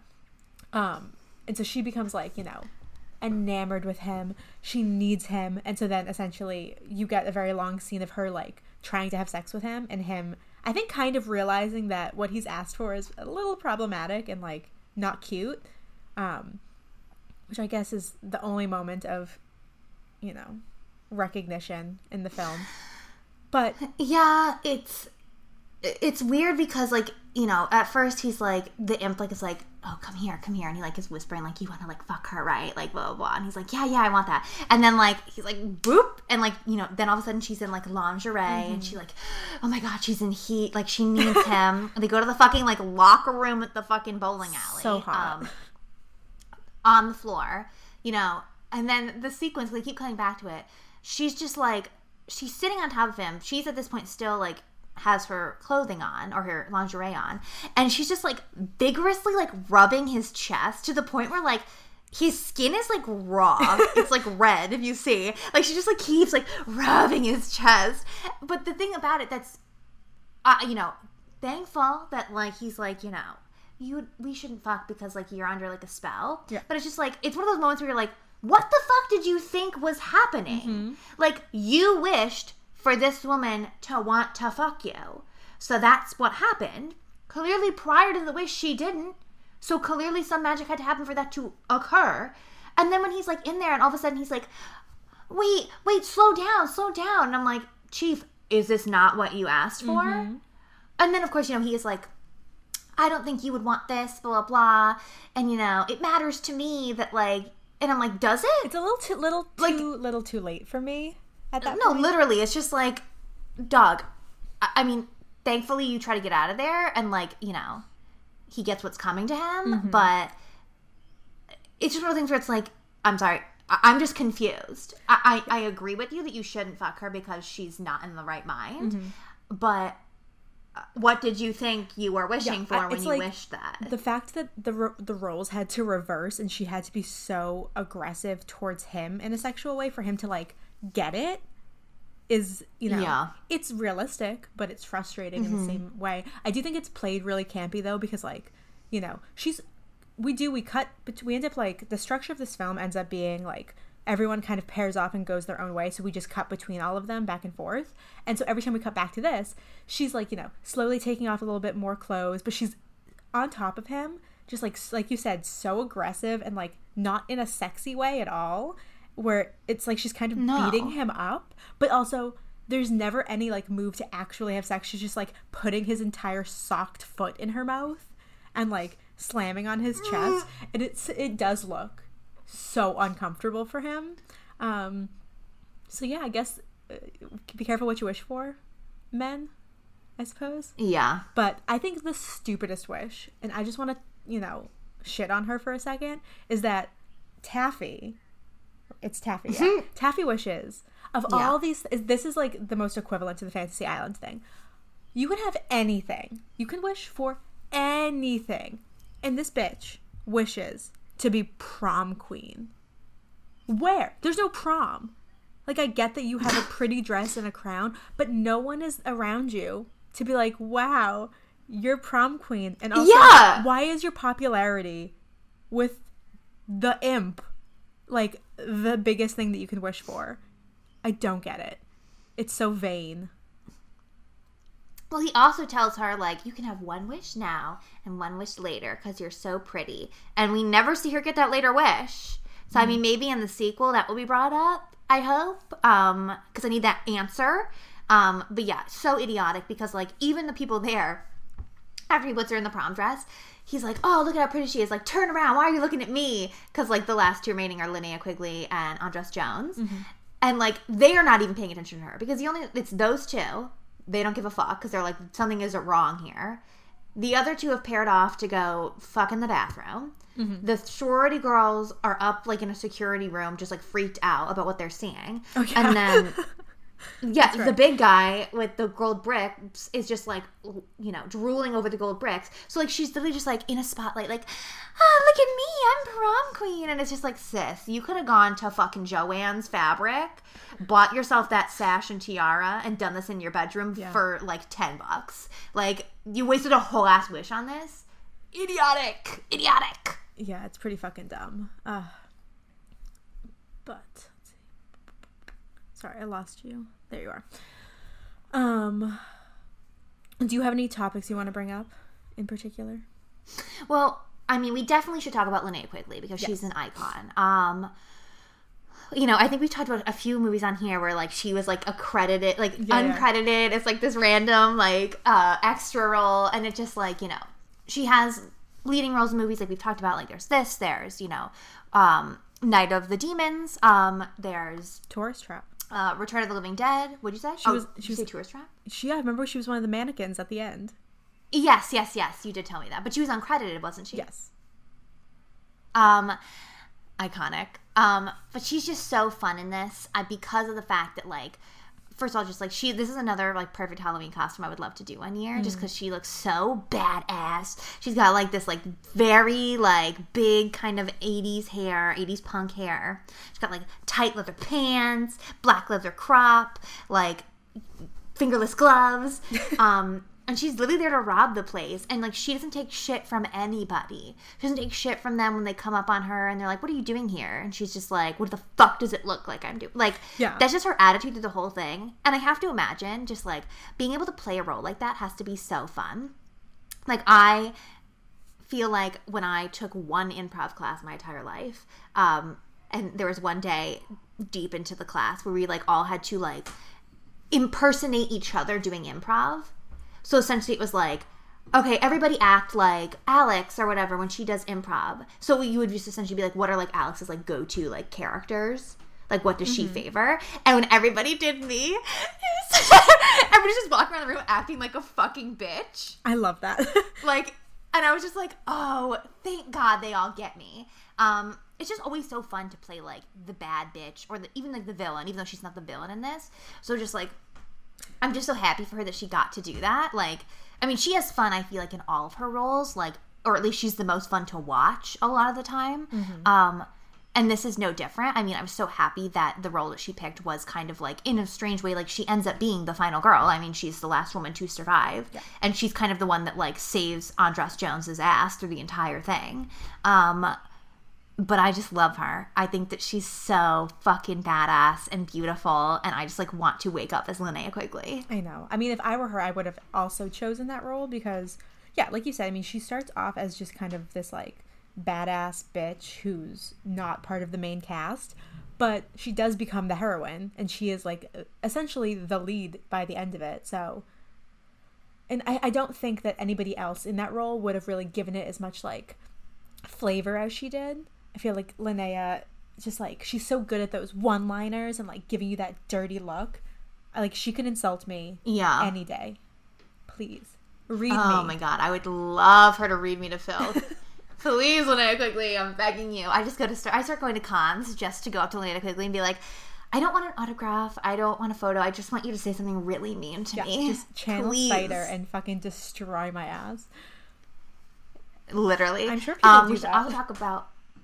Oh, I'm sure people ask her to do a bunch of shit. I know that I feel like a lot of these cons, she gets asked, I'm sure, clothed, to do the dance she does in Oh, Return of the Living Dead that she doesn't have the tombstone. I'm, I'm positive she does. Um, we should also talk about Babs, which I want to say, I think prior to this, we've been calling her Rhonda by accident. Yeah. If we may or may not have, I cannot remember. But Babs is essentially the leader of the sorority girls, who is like running the show.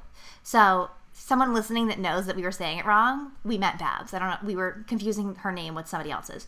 Um, but Babs gives these like lesbian dominatrix vibes throughout the whole movie because like even like from the i mean it's mostly at the beginning for the most part because of the fact that like she does get sidelined for then a lot of the movie because they're like just watching shit happen from the security booth and then even after like when they all get zapped in there and the two other girls get turned into like a a zombie and then like bride of frankenstein for some reason Um, but then yeah, like uh, Babs was like kind of running around, doesn't come back to the very end, sort of. Um, but like at the beginning, like even when you're talking about that scene when the girls are like putting their robes on in the bathroom, getting ready, like she's just like it very much feels like she's like getting aroused by the idea of like "Ugh, I'm gonna torture these girls, like I'm gonna spank them. so it's just like okay, so she definitely gets off on like spanking girls' asses, which like to each their own, I suppose. But like it doesn't also feel like these girls are fully consenting and like they have to to get in the sorority. It's just like a weird choice to make because like nothing ever comes of it. I think it also plays into the fact once again this director used to be a softcore porn director, so I'm sure he's like, "Oh, what's hot?" It's like, Yeah. "Oh, like girls being into girls." And- and like it isn't female them actually trying to do dominatrix. like, yeah. exactly. Because then later when uh, Babs comes back and one of the other girls gets killed and she's like talking to the imp. She's like see like they killed her like we can beat you. And he's like what do i care about her. I'm gonna have you now. And then he like changes her into this like almost like elevated version of spider. Yeah. because like she's also in all leather bigger hair but now she's like a dominatrix and she out. finds um Lisa in the bathroom who's waiting for Keith to come back with ice cubes to fuck her with, I guess. and that's literally what it was.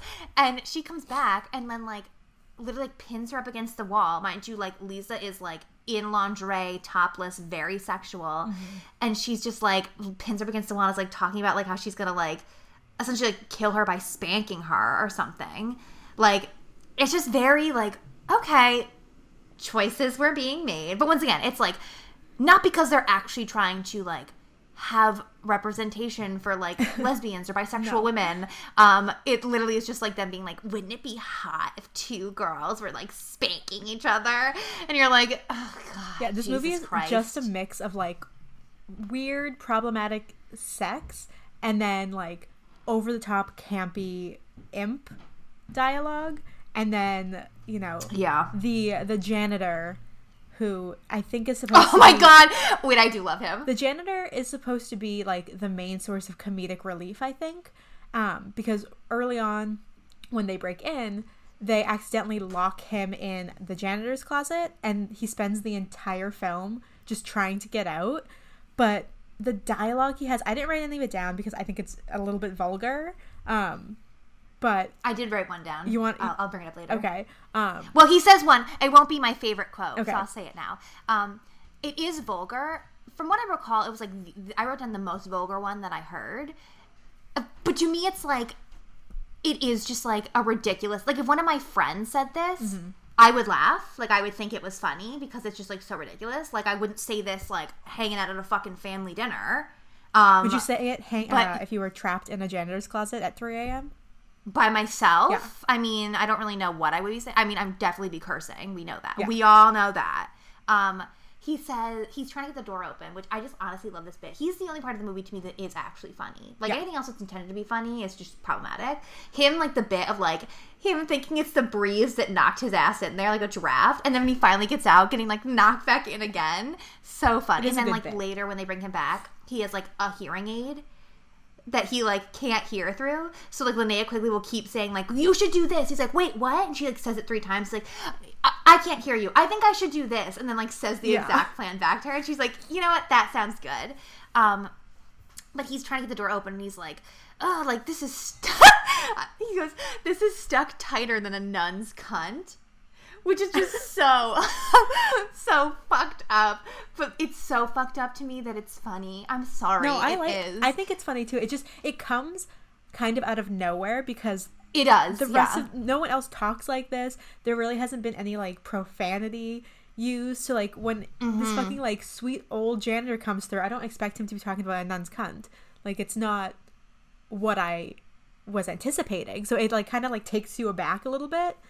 But he is probably the heart of the film. it reminds me of like obviously much more vulgar, but like I love I always love like the saying like, you know, sweating like a sinner in church. Um, this is like, how do we make the R-rated version of that? And it's like, oh, stuck tighter than a nun's cut.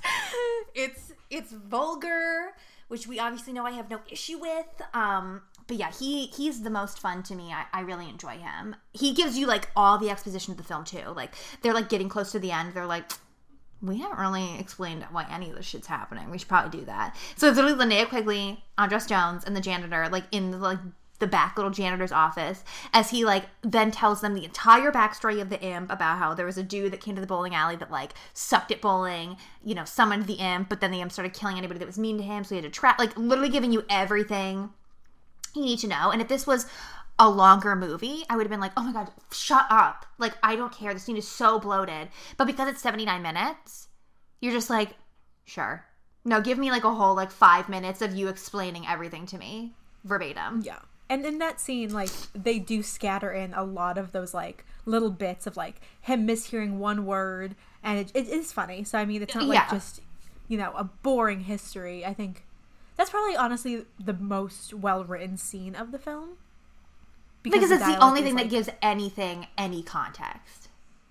Yeah, yeah, it's a good scene. I think yeah, he's the heart of the film. Honestly, You know who he reminds me of? Um, oh my god, you have to remind me his name. But you know who he reminds me of? Um, from Survivor.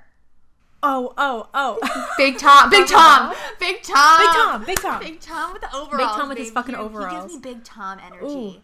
Um, yeah, for any Survivor fans out that. there, um, we've been going through Survivor um, from the beginning. that was season three. Um, he's on season three. Yeah. Yeah. so Big Tom from season three. Uh, for you Survivor heads out there, I I don't know about the rest of you, but for some reason I just fucked with Big Tom in those stupid overalls. Um, nobody give me any spoilers. I don't know if he ever comes back for another season. I would love for him to, but that's where we're at. Um, but Yeah. anyways, um, All right, so I guess that it would be good at this point to go into my favorite part of the Always, episode, always. the Q and Slay.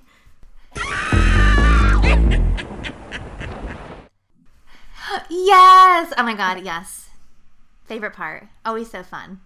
So, do you want me to start, or do you want you to I feel start? like I feel like I usually answer the first question, so I'm gonna ask you the first question. awesome. Okay. Okay, why don't you go ahead and tell me your favorite line? My favorite line, I have two, so I hope neither one is yours. Okay. Um, one is from Spider, and it's after Okay. um, Andras Jones has found her, and he's um, all the rest of the gang catches up. And they're like, "Who's this? Your friend or whatever?" And one of the two girls like says like some sassy remark to her because like she's been giving it to them, and she goes like, "Ooh, jump back, prom queens on the loose, or is it high school hookers?" And it's just like her delivery of it. It's just like the "ooh, jump back" is just like so good. I'm like, I have to start incorporating this into my vernacular. Um, and then the other one that quite literally like I think it might have been one of my favorite quotes last time as well. I, we didn't have this section in our first episode, obviously, but I definitely brought it up. It's and it makes me laugh out loud. Is um when the imp is talking to them and convincing them, like you know, make a wish, make a wish, and Linnea Quigley the whole time is just like, "Fuck you, like fuck you, you're so stupid, like I'm not gonna wish for anything." He's like, "Oh, like, why are you being so mean to me?" Blah blah, and she says something to him at one point, like, "This is fucking bullshit," and he's like. Uncle Impy will he goes. Uncle Impy will ignore that remark, but he'll remember it. And it's just, it's like that perfect thing you're talking where he's like, he's like, oh, hey, kitties, I'm gonna fucking cut you. Like, and then he Yeah. quickly goes back to like being like, ha ha ha again. It's just so funny to me, the delivery of it. It's all about the delivery with these lines. Like, outwardly, they're not anything that's like overly funny, but delivery is mm-hmm. everything. So those two are my favorite lines. Yeah. I really relate to that line because, like, my friend Sarah loves to say that, like, she would never fuck with me because I remember everything. And so I can be like, oh, interesting that you say that because, like, four years ago uh, in June, you told me, and, like, I just have it, like, in my fucking, like, bank. So I really. I respect being like, I'm gonna let that slide, but I will remember what you said. I mean, I have a perfect example of this. You caught my ass the other day because if you follow us on Instagram, I, did. not do this intentionally. If you follow us on Instagram, I had posted a story from our Behind the Mask Rise of the Leslie Vernon episode, and this will be weeks later by the time you guys are hearing this episode. But I had posted something because if you listen to that episode, at the end, I couldn't remember a movie that mentions Leslie Vernon in it. And I was like going out of my mind. And at the time, Alex couldn't remember. And then, like, right after, like a few hours after we recorded it, she sent me an audio message telling me, yes, it was an audio message. That's also that's also not true. Is it? God damn it! Okay. No, what happened was what had what had happened Here was that we stopped recording and Aine and I were still on the phone with each other, and so I was like, I'm gonna go on Letterboxd and I'm going to right. find right. what this movie is because I, I feel like I just watched it, and I scrolled like two weeks back and I went, it was fucking Hatchet two, and she was like, yes, and then about two weeks later when Greg edited the episode. He came into the living room after and he was like, I can't believe you couldn't remember that movie. It's Hatchet 2. And I was like, okay, good job, but back up. Because I did remember after. Um, and Aine posted on our story that Greg is the one that thought it, like, that reminded us. And it's true, he did. He thought of it, credit where credit is due. But I was like, okay. But I also immediately got it correct as well. The thing is, like, that is just my aesthetic. It's not that like I was I remember everything. outwardly trying to deprive her of that credit. It was literally because when I went to post a story, because I'm paranoid, I'm always like I have to double check shit like five times. So then I was like, I know that I was told that it was Hatchet 2. I know it's Hatchet 2, but I need to make sure. So I went in our text messages and I typed in when you can search for keywords and I typed in Hatchet and I found a text from her in which she said like, "Oh, Greg just turned me when he was editing and like said this." Mm-hmm. So I was like, "Okay, great, it is Hatchet 2." And oh my gosh, like Greg is the one that figured it out. Forgetting because it was not like you know, recorded in Word. It's fine. And so then she messaged me and she was like, uh, I'm just wondering like why Greg got credit for this. And I was like, because you told me that Greg told you. And she's like, um, I didn't say that. It's actually this. And I was like, I know that she's right, but what's done is done. I'm so sorry. Listen, my brain is a fucking steel trap. If you tell me something, I will remember it and I will bring it up later on. So just, you know, anyone that knows me knows that that's just true. Alex's brain is a steel trap, and mine is just like a fucking black hole. I don't remember a goddamn thing.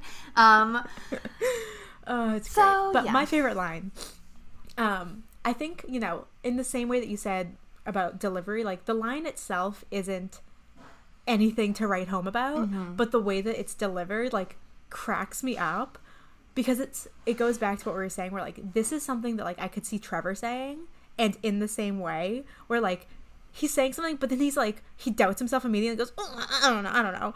Um, and so it's when the imp is you know about to grant the first wish and Jimmy is like oh my god this is so exciting I'm gonna wish for so many things. And Calvin being like the only smart person in that crew of men is like trying to tell him maybe think about it. Maybe don't do this. This doesn't seem like it's going to really work out well. And he says, Wait a minute, Jimmy. You don't know what you're dealing with. Maybe the wishes could come true and then go bad on you. I don't know. I've heard that happen sometimes. no, And it's just, Trevor line. me up. So I'm like, where have you heard? Where have you fucking heard that if you take if you make a wish on an imp that you found in a trophy, that it's gonna turn bad on you? Like, where did you hear that? Huh? I want to know. And he like does it so sheepishly, where like he says it like really confidently, and then he like puts his head down and is like, I don't know. I, like I've heard that happen sometimes. It just like cracks me up. I love it. Ugh, it's so good. Trevor, once again, we love you. Um, Yeah. and all your little quirks. Uh, okay, so next question: What's your favorite kill Mm-hmm. from this movie? Okay, so I don't think that any of the kills are like anything spectacular. Mm-hmm. Um, I think I know what yours was going to be, so I went with something different. Okay. Um, so hopefully I'm correct. Um, but I went with the first death of the film, which is Jimmy's death, because I'm curious what you think mine's gonna be because that was gonna be mine. But go on. Oh, really? Yeah, good. No, no, go on, go on. Okay. Jimmy is my least favorite character in general, so his demise was the most satisfying for me. Um, and it's right after Babs's two sidekicks have become these demon women. They come out, they attack everybody, and they just pick him up and put his head in this bowling ball cleaner machine. And you don't really get to see like what happens, but you can imagine. And then pretty quickly after, um, they show a severed head of Jimmy's, and I forget which one of the demon girls it is, but she goes down and she just uses his head as a bowling ball, and you know the imp is in the background giving like commentary, being like, "Oh, I think it's gonna, I think it's gonna be a strike. Oh no, it's a good ball." Yeah. and I just, think I just, it's just so it like that is the like essence of the camp in this film and i wish that there was more of it because it's so much fun um but that yeah that's my favorite i wish that i could have seen his head you know get sliced off but the budget's small i get it Um, I mean, heads literally rolled in this movie. Um, I'm curious, what did you think mine was going to be? Because it was going to be that one. The stretching, the girl that stretches, or she like gets like cut in half. Oh, Taffy. Yeah, I mean that one's fun 'Cause because her name is Taffy. Taffy. so they stretch her. Yeah. Um, because it's funny uh, earlier because like when the group meets Spider for the first time and she says her name is Taffy, she's like Taffy, and then like you know Taffy's like, what's wrong with that name? And she's like, well, if you don't know, then you deserve it. It's just like such a fucking burn. um, yeah, I mean, other than that, there aren't a whole lot of you know great deaths. I think if I'm remembering correctly, there's like a Molotov cocktail death for Babs in the bathroom, which is fun because you have Andras Jones and Linnea Quigley working together. But I do think of all the deaths, I also would have to go with the bowling alley one, just because um, it is the most fun. It is the campiest. And it's the one that utilizes the best the setting that you're in. Like you're in a bowling alley. Put somebody's head in the ball cleaner. Roll their head down the bowling lane. Like I don't really think any of the other ones really even pertain at all to the setting, which I, I think is I'll bring that up in one of our other questions. Um, but I also want to say someone that should honestly be dead that wasn't was Andras Jones' character because at the end, we're getting right to the end, you know, shit's, you know, coming to a close, they're gonna try to catch the imp. And Linnea Quigley sends him out. She's like, go get the car. The, the car came here. He gets the car and he's driving. And one of the girls, uh, zombie face girl, um, pops up in the back seat. She's like, "Here I am," and she like grabs onto him. So he's like, "Oh, struggling in the car."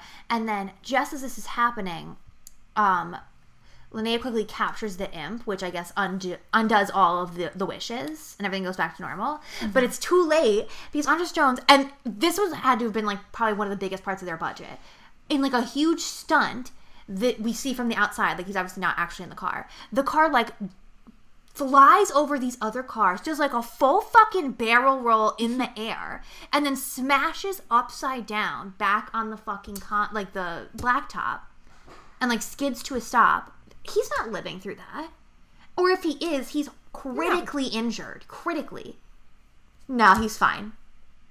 He has she like a comes in- bump and he's like limping. He's like a Right, Linnea Quigley like comes out and she's like, "Oh my god!" and like runs to him, helps him out, and then like at the end they like ride off in love to her apartment on her motorcycle. Yeah. and it's just like he should be dead. Like I'm not wishing him dead, but like how did he survive that? Um, right. but yeah, bowling alley is easily the best one. Easily the best one. Yeah, I agree.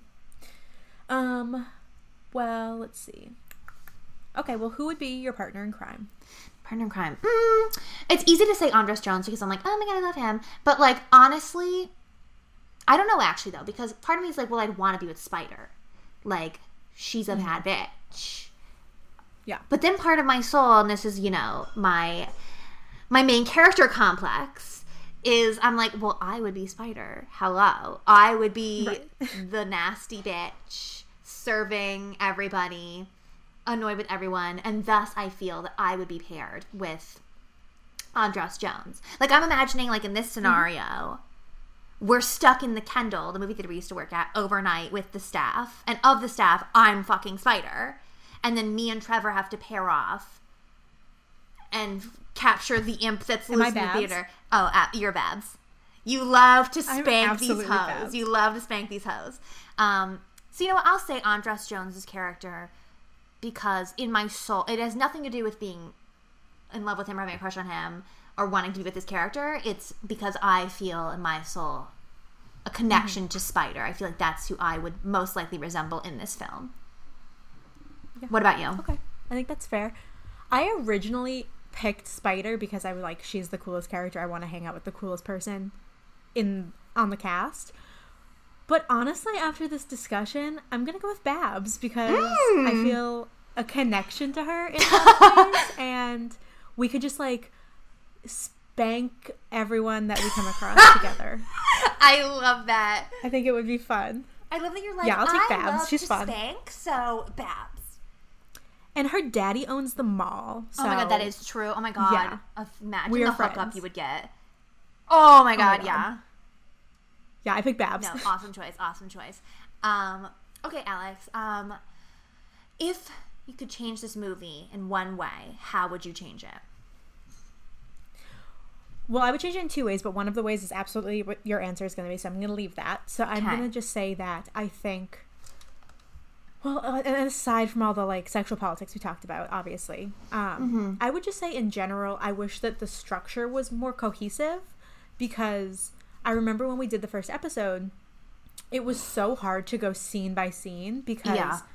it is really just like you know an episode of like teen wolf where it's like you have these like three different storylines going on and you're constantly cutting back and forth to it it feels like a 40 minute like cw show Yeah. in a lot of ways where it's not so much like one i I mean it is one main plot but there's just so much going on that I can't really ever get invested in any one of the like side stories because they're cutting between them so quickly and it does get like a little bit tiring even though it's only a 79 minute runtime like there are stretches where I'm like okay like can we get back to the people I care Yeah. about? Like I'm over this. Um so I think you know just overall like structuring the story better maybe having less side plots and maybe more like a group thing or two groups instead of like four of them. That's what I would do. Um, I brought it up briefly only a few moments ago, but I would definitely utilize the setting better. I mean, a bo- an '80s bowling alley, that's really fucking fun, and just in general, '80s or not, like I feel like having a movie, a movie, yeah, a movie set in a bowling alley. Especially a horror movie, you have a horror movie set anywhere specific, like if it's like a one location horror movie, there's a lot you can play with and you should try to like mm-hmm. make use of that setting. Like oh a horror movie where it takes place in a diner. Then it doesn't have to be every single kill but like utilize the space. How is murdering people in a diner going to be different than it happening in a fu- on a fucking basketball court or some shit? Where it's like you have a bowling alley there's a lot of fun to be had and you open up with the first death being like head in a ball cleaner rolling it down the, the bowling alley. Fun. Great then you kind of forget and then they kind of more so i feel like lean into like oh well it's also attached to a mall and so they're running around in the mall too and i'm like a mall is a different horror movie we have pl- a lot of fucking mall horror movies like mm-hmm. i don't need it or if I do, that's separate. Like, save that for fucking shopping mall, okay? Like, I want what I get in the title, which is the slime ball Bowl-O-Rama. Give me yeah is this isn't sorority babes at the glenview galleria no, like exactly. This is the slime ball Bowl-O-Rama. so give me these bitches, like with the pins, clubbing people. Like I don't give a fuck. Like with the shoes. I mean, I would even accept because a lot of these bowling alleys would be like bowling alleys with arcades in them. Give me a fucking like killing somebody mm-hmm. with a pinball machine. I don't give a fuck. Like Yeah. I wish and I hope I Utilize guess the neon lights. Yes, exactly. So I hope that in this sequel, even if it's Mm. also a hot mess, we won't know until we see it, that they at least utilize being in a bowling alley a little more than they did in this original Mm. one because I feel like there was wasted potential with that. Yeah, I fully agree with you on that. Thank you, thank you. Well, lastly, Aine, if you unearthed a magical imp inside a bowling alley at the middle of the night, would you survive? I was thinking about this yesterday, preparing. And I don't even know if I came to a full answer. I think it depends. I think specifically this movie with this imp, yes, mm-hmm. because the second he comes out, you like no, you can't trust him. Like he's up to no good. Right. Like you can hear it, you can see it. Like I think in a broader context, if I was in a different situation and there was an imp, I mean, I don't know. Like maybe if they were like more convincing or whatever. I don't know. Maybe I'd fall prey. Maybe I'd be like, you know what I want? I want to wake up on a fucking Star Wars planet and be um, rescued by the Mandalorian. And I have to take care of Baby Yoda for the rest of my days while also being his wife. There it is. You had to get it in there. I had to squeeze it in. There it um, is. That's my wish. But uh, the thing is, like, yeah. But then there's also like being rational in a similar to Andras Jones. I do know from a lot of media that like there is the whole like careful what you wish for, and you have to be so specific in mm-hmm. what you wish because like I'll give you what you wished for, but like you said this, so that's how I interpreted it. I feel like the only thing that I can come to mind where it's like, no, you got exactly what you wanted. It's just like limited is like Aladdin. Because the issue in Aladdin is like, mm-hmm. from my recollection, is like he's not wishing for shit and then like getting like a version of that. Like he's getting exactly what he wishes for. It's just that he can't wish for specific things, like to bring back the dead or to make people in love with him, and he only gets mm-hmm. three. Like so, those kind like a genie Yeah, maybe. An imp? I don't think I'm going to go for it. So I think that I have a good chance of surviving based on the fact that like I'm prepared mentally, I think, and um mm-hmm. I save myself at least for a period of time by not making a wish. She's ready for the imp always. Mm. What about you? Are you ready for the imp? Of course, I'm ready for the imp. It's an imp. It's like a foot and a half. I wake up every day ready for the imp, bitch. Listen, I'm talking this specific imp, and honestly, the wishes that they make are not what kills them. She doesn't die because she was a prom queen. He doesn't die because he asked for gold. So even if I do make a wish, that's not necessarily going to be my downfall. I just got to get out of the building and put him back in his trophy, which, like I said with Child's Play, like I said with dolls, I would simply just put them in the trophy. So yeah, I, I believe in my ability to clean up and put him home.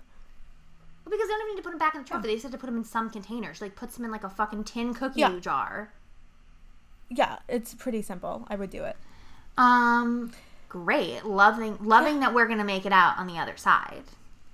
Of course we are. Duh. Always. So what do you give this rating wise? Well, originally, I feel like I had given this a higher rating, You did. You gave it I checked your Letterboxd. You gave it a pretty high and rating. I think after our discussion, and also after seeing it three times, um, I do have to reevaluate a little bit. So. I am gonna do another half star. I know I said I was gonna get off it for a while, you guys, but I have to with this one. That's fine. I'm personally going to give it a dumb jock who's also a stoner bro, so that's a two and a half. Originally, I think I rated this um, a boy next door who's a dumb jock, so three and a half. So that's a full ass You star sure lower. Um.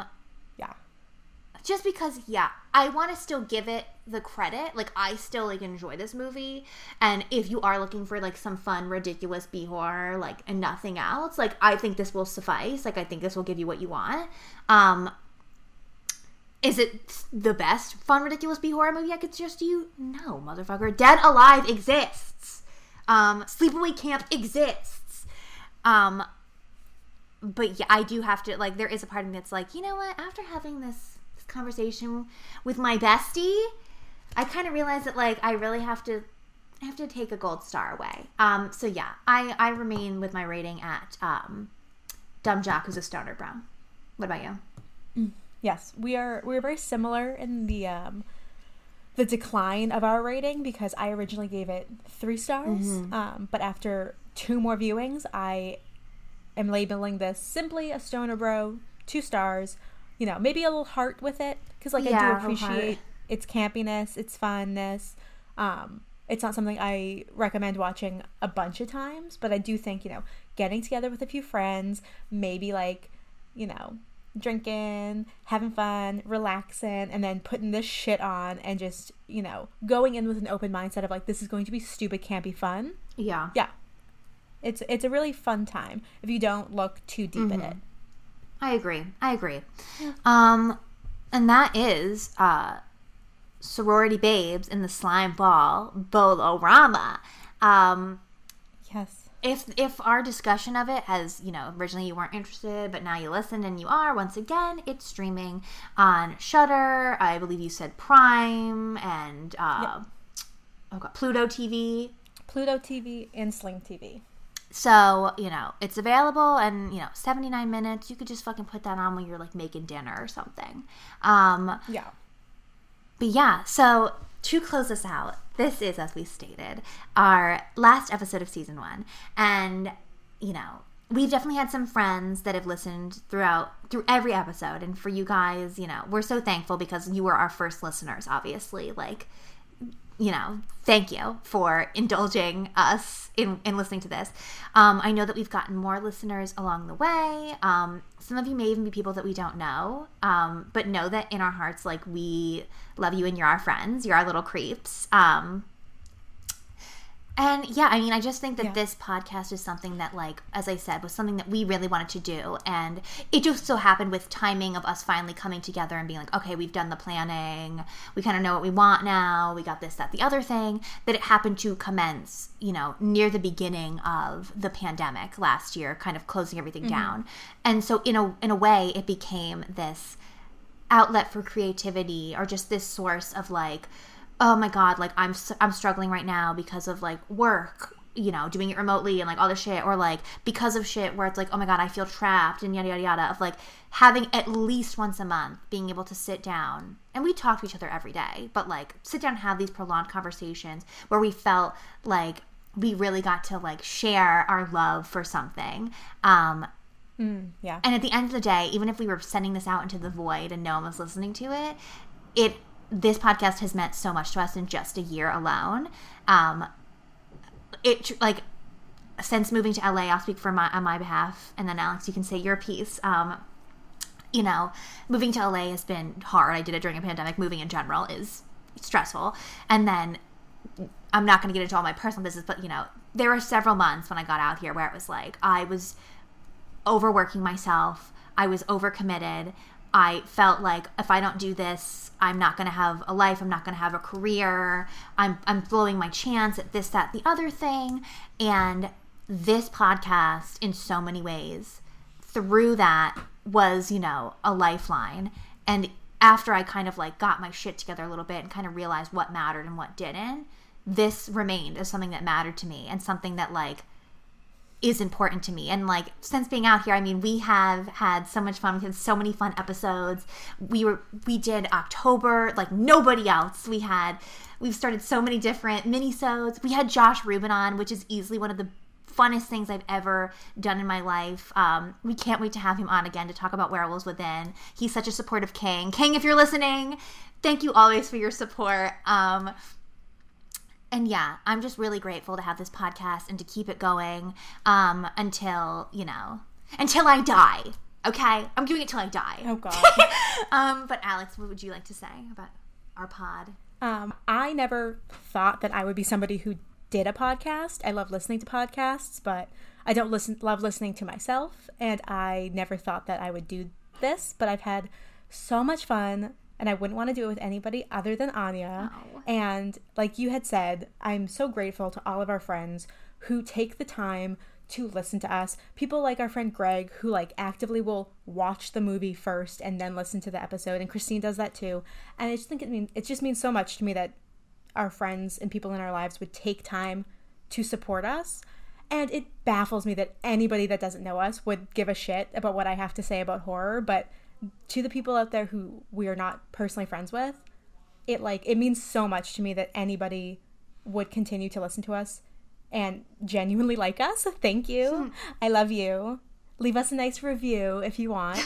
Um, and I look forward to another fun fucking season of The Girls Who Cried B-Horror. Yes, guys, we got a lot of fun coming for you in the second season. A lot of fun movies, maybe some guests. Um, Yes. and you know, look out for our end of season one special. But on that note, you fucking creeps, I love you, and as always, keep it creepy.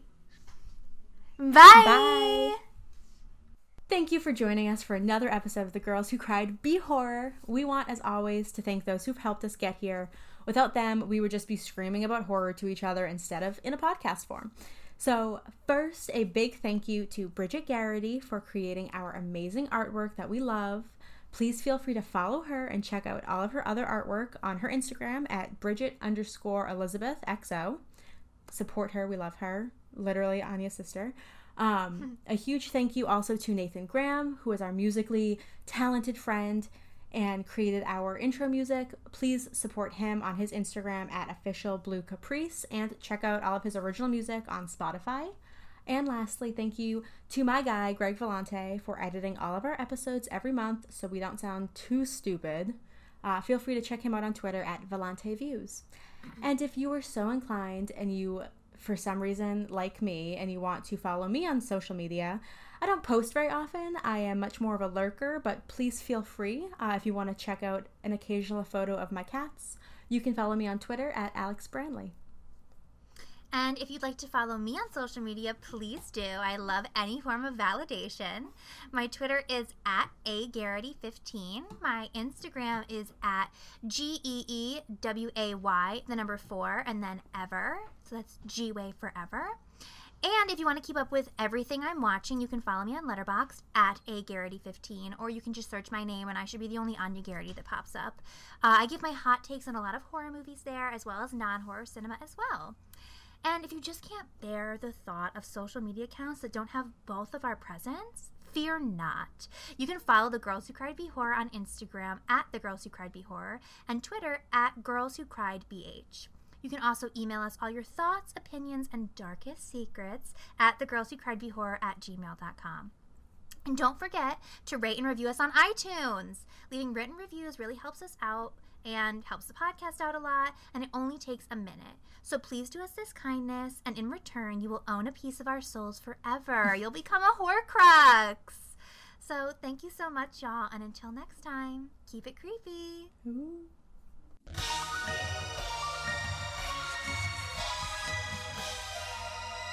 The girls who cried be horror.